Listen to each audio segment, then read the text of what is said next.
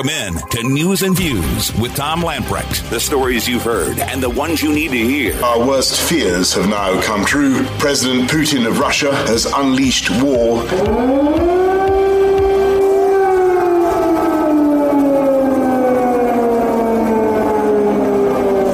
Russia's response will be immediate and lead you to such consequences that you have never faced in your history. We are ready for any outcome. We now have war in Europe. This, my friends, is our moment. Your life, your values, your voice. This is News and Views with Tom Lamprecht on Talk ninety-six point three and one oh three point seven. All right, welcome in. It is News and Views with Tom and Benny, and uh, lots to talk about today. A sobering day. Uh, my wife called me a little while ago, and she was out doing some uh, grocery shopping. She's over at Sam's, and she said, people are in panic mode, which I, I, I haven't been out and about, but apparently people were just hoarding water, and the cars were around the block lined up to fill up their gas tanks. Really? Yeah, which uh, surprised me. Joe Biden earlier this afternoon came out and addressed the nation talking about a new wave of sanctions. Here is a uh, edited version, just a couple of minutes, of what the president said earlier this afternoon. The Russian military has begun a brutal assault on the people of Ukraine. Without provocation, without justification, without necessity, this is a premeditated attack. Vladimir Putin has been planning this for months, as I've been, we've been saying all along.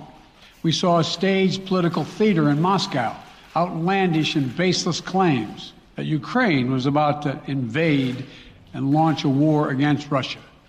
We saw a flagrant violation of international law in attempting to unilaterally create two new so-called republics on sovereign Ukrainian territory.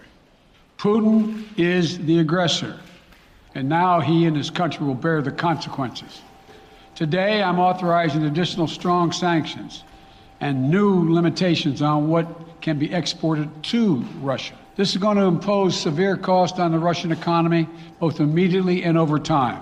We have purposely designed these sanctions to maximize the long-term impact on Russia and to minimize the impact on the United States and our allies. The United States is not doing this alone. For months, we've been building a coalition of partners representing well more than half the global economy. twenty-seven members of the European Union, including France, Germany, Italy, as well as the United Kingdom, Canada, Japan, Australia, New Zealand, and many others, to amplify the joint impact of our response. I just spoke with the G seven leaders this morning, and we're in full and total agreement. We will limit Russia's ability to do business in dollars, euros, pounds, and yen to be part of the global economy. We've already seen the impact of our actions on Russia's currency and the ruble. Early today, hit its weakest level ever, ever in history. The Russia stock market plunged today. The Russian government's borrowing rate spiked by over fifteen percent. In today's actions, we've now sanctioned Russian banks that together hold around one trillion dollars in assets. We've cut off Russia's largest bank, a bank that holds more than one-third of Russia's banking assets by itself, cut it off from the U S financial system. And today, we're also blocking four more major banks. That means every asset they have in America will be frozen. To talk about all of this, Lieutenant Colonel Darren Gobb, an Army veteran, Black Hawk, Black Hawk helicopter pilot, squadron leader. He's also the co-founder and executive director of Restore Liberty. Colonel Gobb spent uh, twenty-eight years in military service, seven years in command, three years training military forces for combat, including A, hy- a hybrid warfare environment such as Ukraine. He helped to build contingency plans for Ukraine designed to address the unique characteristics of a conflict in Eastern Europe based on lessons from Ru- Russian operations on the Crimea, Crimea Peninsula. Uh, he's with us right now. Darren, welcome to News and Views. Good to have you with us. Hey, thanks, Tom. And happy to join you. Thanks for having me having me come on. You bet. Um, so what are your thoughts concerning what the uh, president said earlier today? Yeah, I actually watched that when he was uh, when he was on T V, and let's just say that uh, if he was walking away from that thinking that Biden, or that uh, Putin was going to be impressed, uh, the opposite is would be the case. I guarantee it. Uh, Putin would actually be more emboldened after that particular speech than than, than he would have been before. So, and I also think that uh, he mentioned that you know Putin had been planning this for months. In fact, Putin's been planning this for years, and he was just looking for the right time. So you don't think anybody's buying the fact that uh, when the president said, and I'm paraphrasing here, these sac- sanctions will have devastating effects. You don't think so? Not at all. And and frankly, even if they did have devastating effects on some of the population of Russia, a long time from now when they actually really take effect, th- that's not really going to be something Putin's going to be too concerned about. Uh, you, you've got to go after Putin himself. And you heard during that, that speech, people ask him, are you going to sanction Putin? And he refused to answer. So two of the key things he could have worked on, which is the SWIFT, the financial transaction system, right, uh, across the globe, and the man Putin, neither one of those two were addressed, uh, even though it's still a little bit late. Uh, if you don't do that, you're really not going to get, I guess, the financial shock and all you think you're going to get. Yeah, uh, to let our listeners know, um, Biden stopped short of announcing that the United States and its allies would impose a harsh financial penalty against Russia, kicking it out of the SWIFT banking system, which is the Society for Worldwide Interbank Financial Telecommunications. And really, if they got booted from this, and I'm I'm not a banker or an economist, but I know enough that this would be really significant if they got booted out of SWIFT as compared to what he has proposed, but he hasn't gone there. No, he hasn't. And this is a minor counter move to a major move on on behalf of Putin. So I guarantee you, he, he's not impressed, he's not concerned, and he's going to keep going. Uh, he's factored in these costs ahead before he even began to move, and he was willing to accept them, even though this is becoming more of a gamble on his part than it would be just a just a risk. Uh, I think he's accepted all the costs, though, and realized that he's either got to go now or it's going to take a he's going to he risks a different administration in a few years that could be a little bit more, uh, I guess, convincing in these kinds of things. The the president came out today and he talked about the pain at the pump for the American people. He talked about getting other nations to pump more oil. He talked about releasing more oil from the strategic reserves. Yet he never mentioned reinstating leases on federal land, nor did he say anything about restarting the X L pipeline. W- would that, uh, if he came out strongly promoting our uh, energy that we have available that we could be an exporter of, Would would that get Putin's attention, or is that a non-starter? No, I think it would get his attention. Maybe not immediately, but I think it would be a really one of those bold moves that needs to happen. And I, I thought about this from the perspective of uh, the Cold War again. America and the Soviet Union at the time went on a space race. Right. And we threw everything in to win that space race. So if you wanted to do something that would really make a huge difference to tether people together in the proper way and untether them where they shouldn't be, you do use the space race methodology to get after the completion of the Keystone pipeline as quick as you possibly can. Tie that to exporting energy to the European mainland from the U S, become a net exporter once again, and decouple Europe proper from Russia and get rid of that connection. Now you've got one of the biggest hurdles. Uh, Benny Hardy is my co-host, and he's with us this afternoon. He's got a question for you. Uh, Colonel Gobb, I've spent some time in, in, in Russia, not Ukraine, but and talked to many people over there over the years. I mean, to our listeners, uh, you know, they hear Ukraine and they probably never – even heard of Ukraine until they, until they looked it up on, on uh, Google or something. But j- just fundamentally, why is it that Russia and Putin, uh, and, I, and I think Putin, not necessarily the Russian people, why are they so interested in, in uh, Ukraine from an economic and strategic uh, point of view? Well, Ukraine provides a lot of things, I guess you could say, and it's the second largest country in Europe, second only to Russia itself.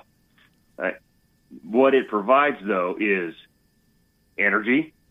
Again, more of that, you know, including the, the Luhansk and Donetsk region that are up there that were on the eastern side, that are the predominant regions that uh, Russia was initially looking at. It's also extremely fertile for wheat and many other crops. It's the breadbasket of Asia, as, as it's been described before, and accurately so.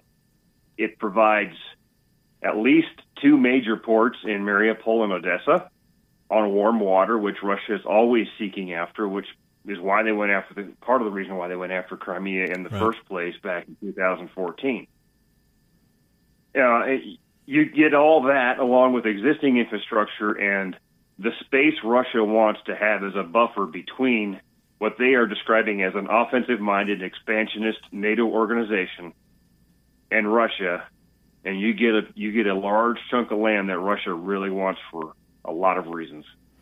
Well, to follow up on that point, then, what do you think? You know, Ru- you know, most people know. I mean, Russia financially, I mean, they have oil pretty much, and that's it. Um, their economy is has been, you know, propped up by oil for some time now. You know, depending on this thing in Ukraine, if it, you know, is is quick, they go over and take over, uh, basically take over Ukraine without much effort. You think they will look to the Balkans, to the uh, west next? Um, I mean, at this point, it's, as always, forecasting what he's going to do is, is always a challenge. Uh, I, I, people looked at me like I was crazy when I told him back in August when we were packing up our last ounces of credibility on the on the C seventeen leaving Afghanistan, uh, that I told him Ukraine was next. And they thought I was crazy, but here we are. Hmm. So my my guess is if Russia does anything else towards the west. Now, one of the areas that we've constantly looked at is called the Suwalki Gap, which is that small finger of land on the northeast side of Poland that is a uh, lays up against Lithuania, and it goes to uh, it splits out Kaliningrad, which is Russia to the west, and Russia, the main the mainland Russia to the east. There's a little piece of Russia right there on the, on the water. And that's been a point of concern for a while as well, and, and the ability for Russia to, to use that space and potentially move into the Baltics more than they would the Balkans. Mm-hmm. Uh, but I, I do see there's a possibility that he, if he has extreme success somehow in Ukraine, that Moldova is one of those countries, too, that's, that is right there on the east side of Romania, that he might be interested as well. And I think that depending on the kind of fight that the Ukrainians put up and what he's got left, that all of these things that we we have to count them in the realm of the possible options he could pursue, because he's clearly shown that he's not afraid to take on an entire large country. We're talking to Lieutenant Colonel D- uh, Darren Gobb, who's retired but very well-spoken and well-versed on what's happening in Ukraine.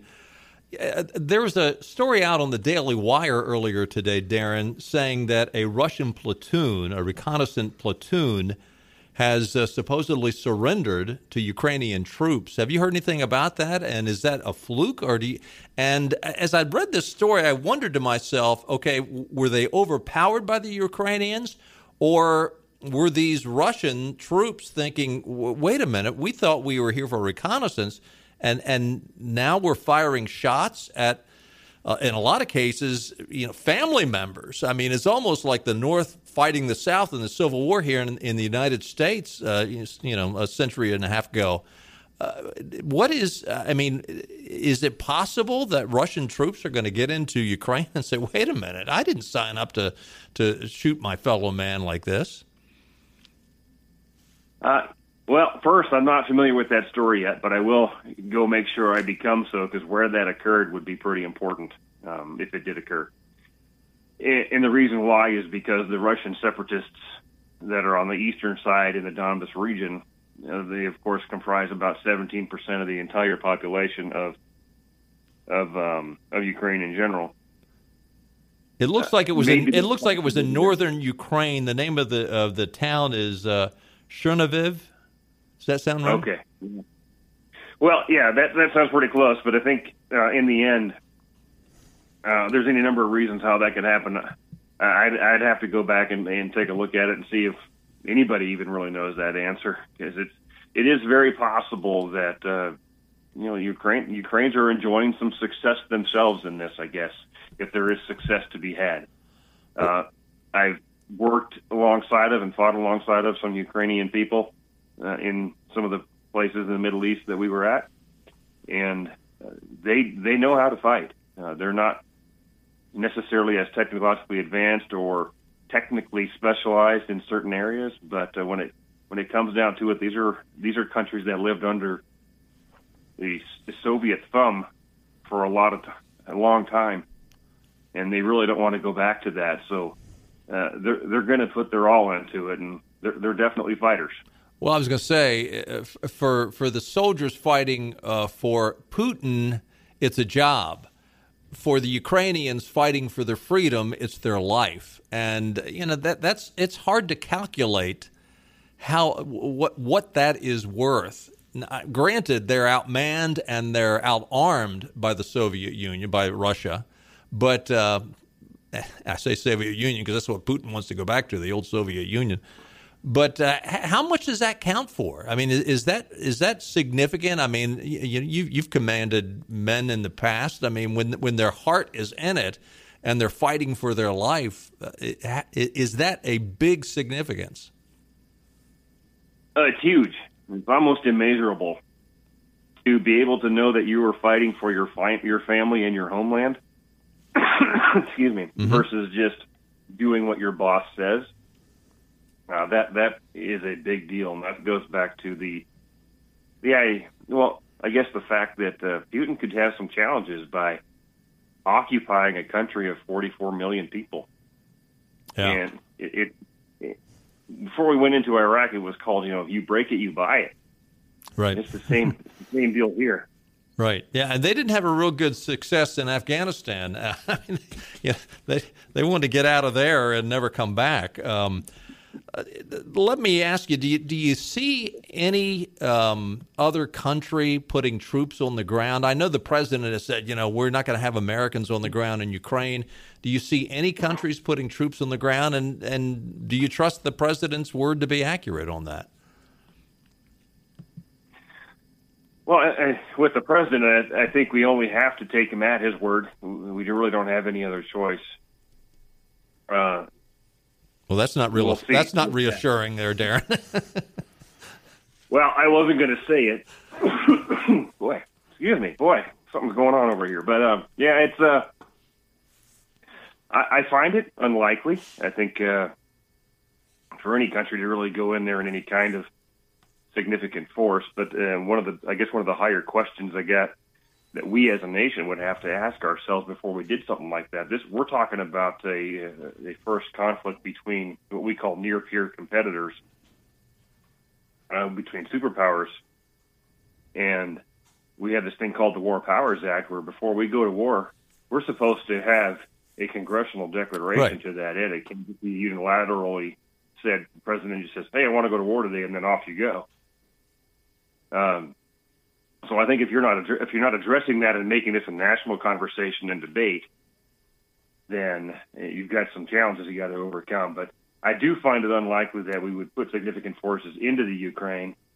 Um, and one thing I do agree with that's happening right now: if you're going to do anything, you only put them in NATO NATO countries, the countries they're going into. I know where they're going into. I've, I've stayed on those bases and, and trained on those bases, so I know what they're capable of. Uh, to go beyond that, I think, is to put us right there between the hammer and an anvil, which is a place you don't want to be.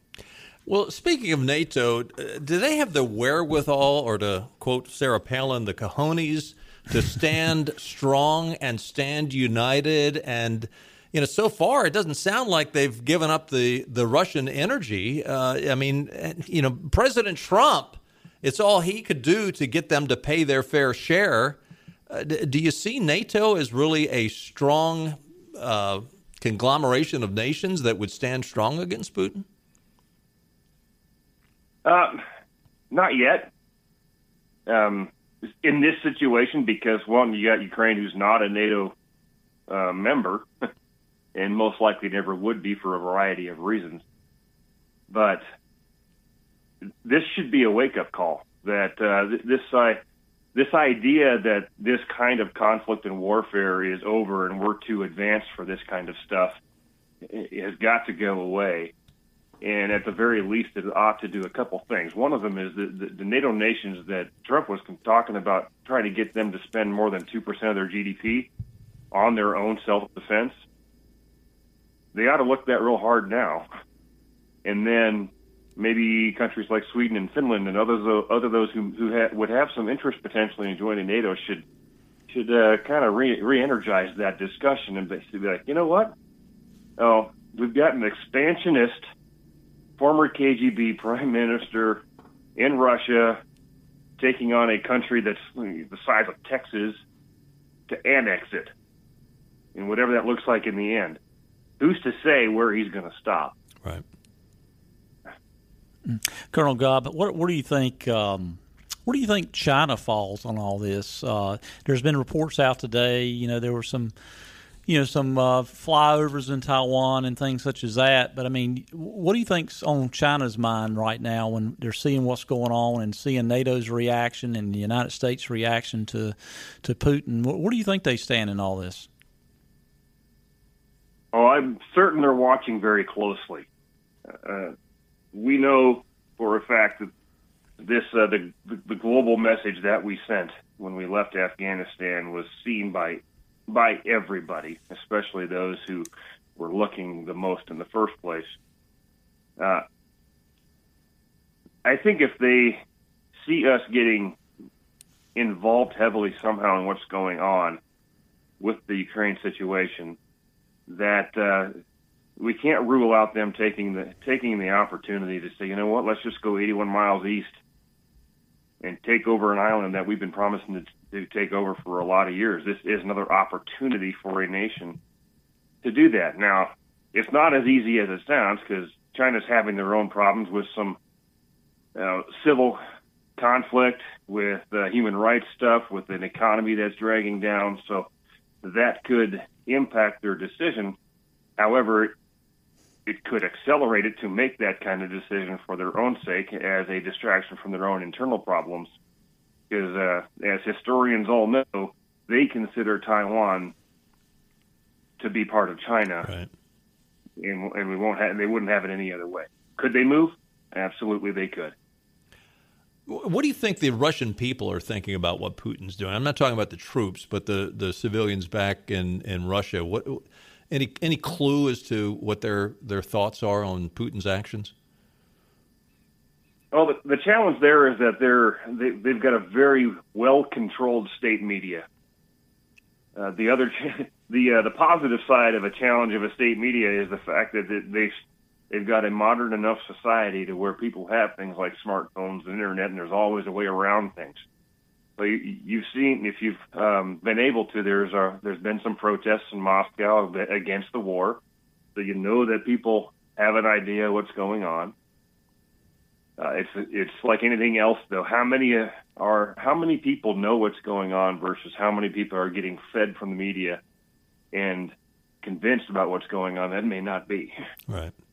And how long does it take for them to realize the difference? Well, sometimes it could be, in this case, when their uh, you know their sons and daughters come home from a conflict in a body bag, just like they did in Afghanistan, and, and society in general got tired of it. Right. Uh, you know, I'm sorry to um, my, well, my lack of diplomacy here towards a, a world leader, but is Putin nuts? I mean, he's he's talking like a nut. He's talking like a madman. I mean, he, the the closest person out of history that he reminds me of is Hitler.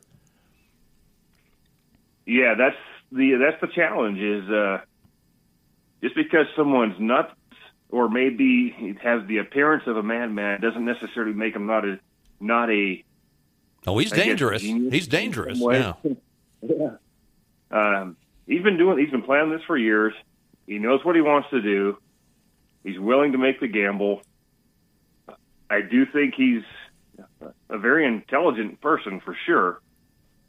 Uh, but I just think at this point he's like, you know what?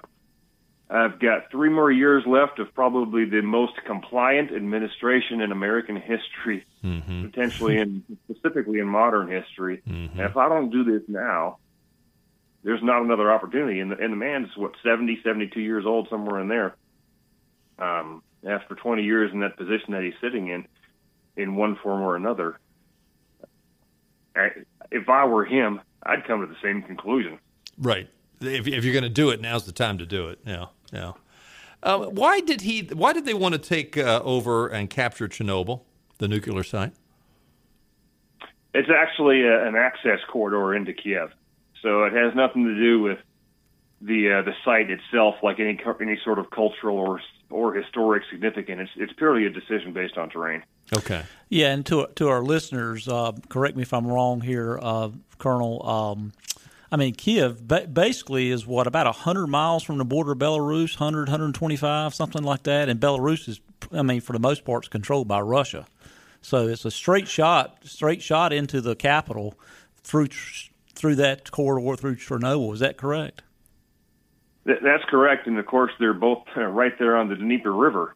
Right. So that's a what we call a high-speed avenue of approach in, in many respects. And for your listeners, I'll just...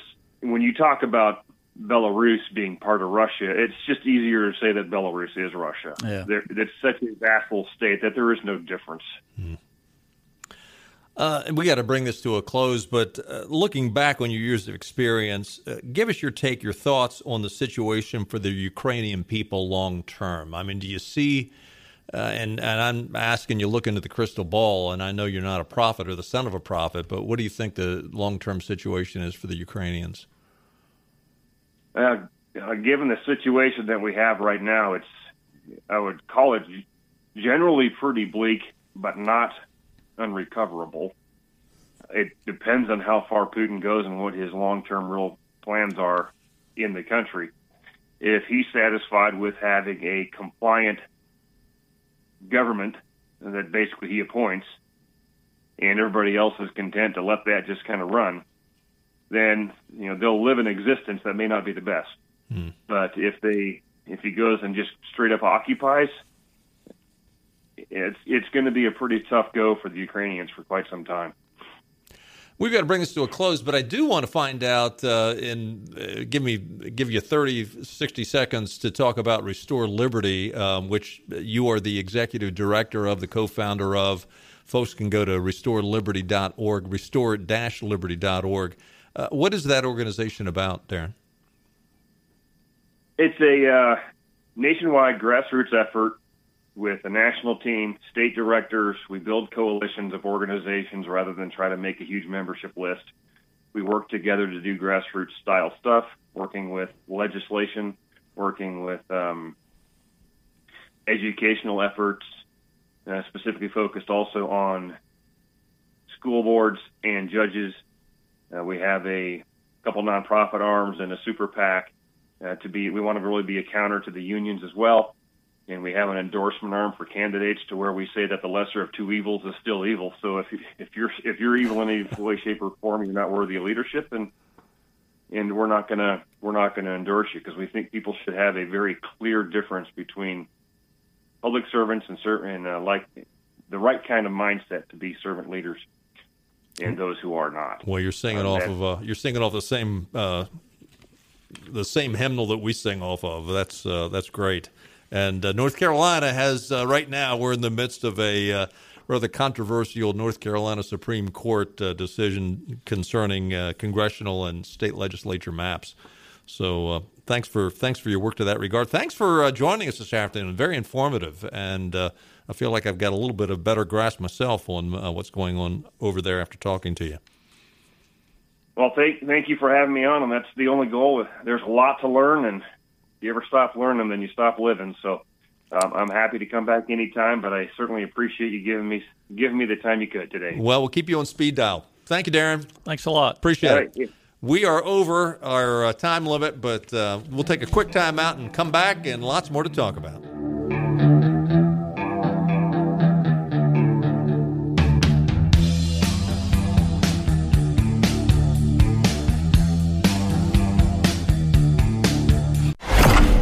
collection of question marks. There's a lot of questions. Why? How? No logic, no reason, no explanation. Just a prolonged nightmare. Worst nightmare of their lives. This long nationwide nightmare. We'll start collecting clues as to the whys, the whats, and the wheres. Neighborhood by neighborhood. Literally knocking on doors. This is your worst nightmare. The nightmare. It would be a nightmare. Worst nightmare. We will not end the nightmare. We'll only explain it. Explain to us. Because this... This. This is News and Views with Tom and Benny on Talk ninety-six point three and one oh three point seven. Welcome back in. Taking a quick look at your weather forecast. Tomorrow is gorgeous. Partly sunny with a high of eighty-one. Saturday it cools off. By the way, it's going to cool off tomorrow night, too. It's going to probably get down into the uh, low forties, maybe the upper thirties tomorrow night. Saturday, cloudy with a high of fifty-five. And Sunday, the rain comes in, a high of fifty-two. seventy percent chance of rain on Sunday.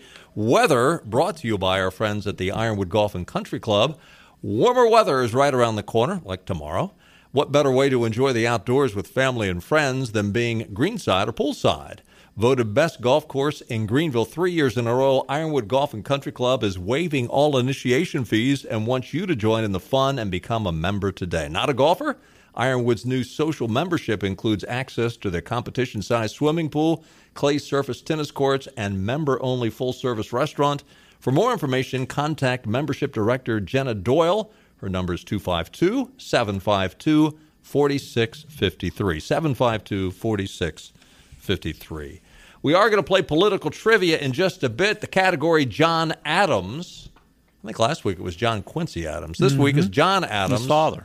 And uh, it's it's dad. And uh, good prize package. I, I wanted to let you know, though, when we open up the phones, it's going to be a quickie. I, I test drove this the uh, question, and it was answered in about a tenth of a second. So you might want to be first in line today. Talking about what's going on over in Ukraine and Russia, far members of the squad, far left members of the squad, well, they're all far left, um, they warned against inhuman, inhumane and broad-based sanctions on Russia that amount to collective punishments against Russian citizens. Several progressive lawmakers released statements supporting Biden further sanctioning the Kremlin after Russia's invasion of Ukraine, but cautioned against sanctions that would affect the people of Russia. Ilhan Omar warned in a statement against the broad-based actions that amount to collective punishment against Russian people. You don't seem to be upset about the broad punishment against American people when you were all about the riots. You didn't seem that didn't seem to bother you. And listen, I, I understand. I mean, it, it, rarely do I agree with Ilhan Omar. It would be nice, Ilhan, if we could do that.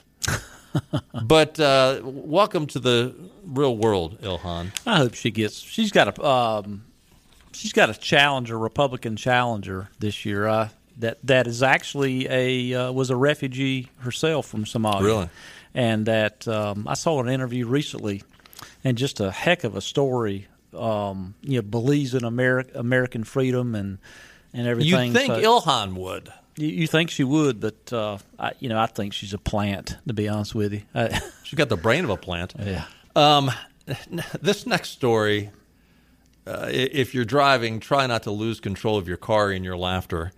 John Kerry, the climate czar, Joe Biden's climate czar. Oh, gosh. He did an interview that's going to air on the B B C U K. It's the Middle East Media Research Institute. And uh, so they're talking with him about what's happening in Ukraine with Russia's invasion of Ukraine and how it uh, relates to climate change.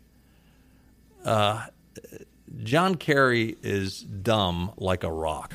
I'm very concerned about I'm concerned about Ukraine because of the people of Ukraine and because of the principles that are at risk uh, in terms of international law and trying to change boundaries of international law by force. Uh, I thought we lived in a world that had said no to that kind of activity, and I hope diplomacy will win. But massive uh, emissions consequences to the war, but equally importantly, you're going to lose people's focus. You're going to lose uh, certainly big country attention because they will be diverted, and and uh, I think it could have a damaging impact. So, you know, I think hopefully President Putin would realize that in the northern part of his country, they used to live on sixty-six percent of a nation that was over frozen land. Now it's thawing, and his infrastructure is at risk, and the people of Russia are at risk. And so I hope President Putin will help us to stay on track with respect to what we need to do for the climate. I think the people in Siberia, if they got a couple of degrees warmer, I think they'd be fine with that. I'm just going out on a limb there, but Kerry is an idiot. So Putin, a thug that is willing to follow in the murderous footsteps of Stalin, wiping out anyone who gets in his way, now he's going to think twice because Siberia might thaw out. Yeah, I, I, you know, I honestly don't think I, I, I don't think uh, Kerry is is that dumb. I mean, he he's boy, he's putting on a good act. I, I mean, he's smart enough to know what's going on. I mean, China and Russia could give a shite about global warming. I mean, the proof is they've you know they just cut a deal with China, working with them on their new, I think, five coal-fired plant in China. So. Again, again, go over and visit these countries, and you'll know immediately they don't give a hoot about global no, warming. It's all about deals that's been cut with, with Kerry and his related uh, family members. You know, his daughters are married to, uh, well, people in the in the Middle East. That it's just it's just a well. Listen, I, I, I'm telling you, it's the, the corruption with John Kerry, the Clintons, and others, the Bidens. Uh, the Bidens I mean, it's just unbelievable. I mean, John Kerry is not that stupid. No. He knows that, that Russia – I mean, that is the furthest thing from their freaking mind is climate change. Well, listen, go out and interview the American people. Do you think the American people are worried about climate change right now? No, I think uh, I think the fact that, you know, they're – what, inflation's up seven, almost seven point five percent now. And, uh, well, and, wholesale's and that, nine percent, and that, ten percent. Number, yeah, that number's not accurate. I mean, it's actually more than that because when you take out some effects of oil, I mean, petroleum product, petroleum is in every product practically. Yep. So it's yep. it's much greater than that. Listen, let's, uh, let's have a little fun. Let's lighten things up. Been a tough week. Let's play a little political trivia. Your category, John Adams. Give us a call, five six one, eight two five five, five six one, eight two five five. Good prize package. It's going to go quick, so get on the phone. We'll be right back.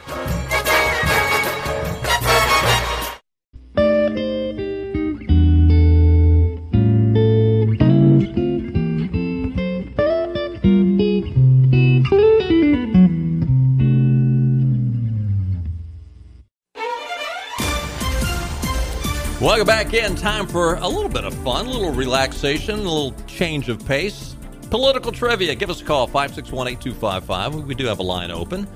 Uh, your category is John Adams. Your prize package includes a free oil change for your car pickup at Dave Davis's East Carolina Chrysler Dodge Jeep or at Washington Chrysler Dodge Jeep Ram, a one hundred dollars gift certificate for tax services at any of the area Kidwell H and R Block offices, a gift certificate to Ironwood Golf, a twenty dollars gift card to Gwendy's Goodies Bakery in Aden, delicious baked fresh made-from-scratch goodies, a twenty dollars gift card to Mucho Bueno for lunch or dinner. Mucho Bueno, real Mexican street food located in front of the Westbrook Shopping Center, U S seventy West in Havelock, and a gift certificate from Fit for Life, including two free training sessions with a fitness coach. Right now, five six one, eight two five five, uh, we've got Ron from Chocowinity. Hey, Ron. Hey, Ron. Hey, how are y'all this afternoon? Doing well. You ready to play? I am. I love the prize pack. I could use it all. There you Wendy's go. Wendy's goodies first and the two workouts behind it. That's right. We put it on, then we take it off. That's right. Here you go. All right. Here's a question. Your category is John Adams. John Adams, the second president of the United States, was also the first president who was also known as one of these. His son, John Quincy Adams, was also known as one of these, as was Lincoln, Tyler, and Polk. What was this additional distinction? Uh, they were known as vice presidents. And that's not it. Good guess. Uh, okay. Not it. That's a good one. five six one, eight two five five. Lines are open. Give us a call. John Adams, the second president of the United States, was also the first president who was known as one of these. His son, John Quincy Adams, was also one of these, as was Lincoln, Tyler, and Polk. What was this additional distinction? Give us a call, five six one, eight two five five. Who we got there, Clark? Jay from Jacksonville. Hey, Jay. Hello, Jay. Hey, how you doing today? Good. You hear the question? Yeah. Okay. What was this additional distinction of John Adams? Were they Whigs? They were not. That was not it. That was not it. five six one, eight two five five. Thanks, Jay. Give us a call back. five six one, eight two five five. Now, this, when I test drove this, I, I promise you, it, the guy answered it. I did Bingo. not answer quickly because I overthought it. So do yeah, not yeah, overthink don't, don't it. Don't overthink it. Next caller, you're going to get a hint because we went long with our interview. We're running out of time. five six one, eight two five five. John Adams, the second president, was also the first president who is known as one of these. And it made him quite famous. That's true. Early in his political career. Uh, a lot of people got mad at him for being one of these. Mm-hmm. As we, Vansper, Dustin. Justin, hey Justin, is it? Dustin, hey Dustin, hey Dustin. Yeah, yeah it's not, not a Mason, was it? It's not a Mason. That was That's my, not it. That was my first answer. It's not it. five six one, eight two five five. Thanks, Dustin. Donna. Hello. Hey, hey Donna. This is Donna. Hey Donna. What do you think? You ready for a hint? You ready for a hint? Or you think you got it? Maybe. I don't know. I have All right. An answer. All right. James Buchanan, Rutherford B. Rutherford B. Hayes, and F D R were also one of these. Ulysses S. Grant and Dwight D. Eisenhower were not. What was it?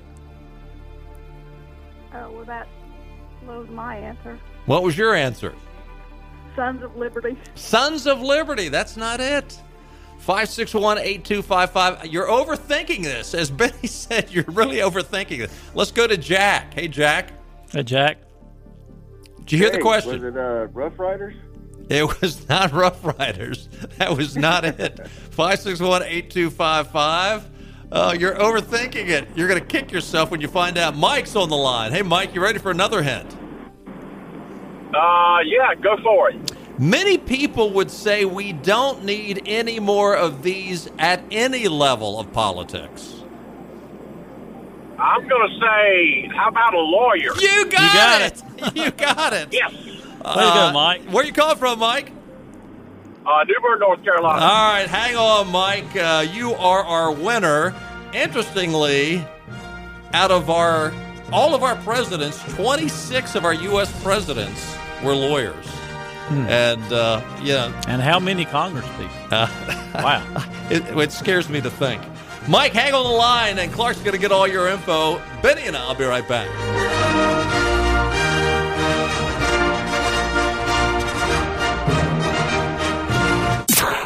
News and views. He's kind of a diva. He's absolutely fascinating. Ultimate gentleman spy. Irresistible to women, deadly to his enemies, a legend in his own time. You won't believe what he's going to say next on Talk ninety-six point three and one oh three point seven. Here's Tom Lamprecht. Congratulations to Mike Ellis of Newburgh, North Carolina. He got our political trivia question correct. John Adams was the first president who was also a lawyer. The uh, governor has vetoed the Free the Smiles Act, a bipartisan measure that would have blocked mandatory mask policies. This just out from the Carolina Journal. Uh, blocked mandatory mask policies in North Carolina schools. It's Cooper's second veto of the year, this record-breaking seventy-first veto since he took office in twenty seventeen. I have encouraged local boards to lift mask mandates, and they're doing so across the state, with the advice of health officials who see that COVID metrics are declining and vaccinations are increasing, Cooper said. What's interesting about this is both chambers, the House and the Senate, approved the Free the Smiles legislation with at least a three-fifths majority. That's the threshold that is needed to reach a vote to override a gubernatorial veto. But they do have to vote on it again. So the question is, will the Democrats in the House and the Senate cower, or will they go against the governor and vote for this act that they voted for the first time? Well, I, I definitely think Republicans will will put it up for a over, veto override. I, you know, I, I would be surprised if the the Democrats um, don't override his veto because it. you know, there's this is kind of this kind of transcends politics now to the point where parents are fed up with this, being told what to do with their children. I mean, the science is like overwhelmingly clear right. that this mask mandate was a bad idea. I mean, heck, the uh, uh, if and I know I'm gonna mess up the title, but last year, I mean, the Academy um, of Pediatricians basically said, you know, it was a bad idea and its kids needed to go back to school. And uh, it's just Cooper, it's just Cooper playing politics with his, you know, the the D N C, and uh, you know, he vetoed this knowing it had a, a veto-proof majority. Why did he do that? I mean, why did he do that? He's just he's just he's I an guess authoritarian. He's, he's authoritarian, and he's got a he's got a, got a future in politics. He thinks on the national level, which is laughable. Yeah. Well, look at who else is in the Democratic Party. Speaking of laughable, uh, who who's not laughable in the Democrat Party? I mean, he fits right in, quite frankly. Joe Manchin's the only one I'd say, and uh, Kristen Sinema. Kristen Sinema, we'll give we'll give her a nod, but uh, yeah, big time. By the way, I guess you saw that um, uh, Trudeau has backed off his emergencies uh, mandate, and uh, you know I, now I'm, I'm sure he's going to say it's because we got rid of the truckers, we don't need it anymore. I would really, really be interested in seeing some polling on that mm-hmm. as to how many Canadians were furious with Trudeau's action. I think it was quite a number, and uh, I, I think perhaps one of the reasons he quickly backed off of it was uh, he, he, again, another Democrat thinking they're leading the parade, and they turn around and nobody's behind them. I wish Trudeau would just maybe fly into um, Calgary and get in a car and drive south and and east of Calgary and see how see what kind of uh, response he gets from the people of Alberta, because uh, you know you, you know Canada is a lot like the United States between metro areas and non-metro areas. I, I don't think uh, he, he would be you know have a very favorable opinion of him when he gets outside of the large metro areas, particularly you know west of uh, in western part of Canada. Bingo. Hey, listen, tomorrow we're going to have Keith Kidwell on. He is uh, going to. Well, he's in Orlando right now, and uh, he received an award for his conservative stance as a North Carolina uh, State House member, and uh, we'll be talking to him tomorrow about what's going on at C PAC and also talk about this award that he received. Listen, our thanks again to Lieutenant Colonel Darren Gobb, and if you want more information, smart guy, especially when it comes to Ukraine. And again, he's uh, trained over there. He knows the area. He knows the terrain.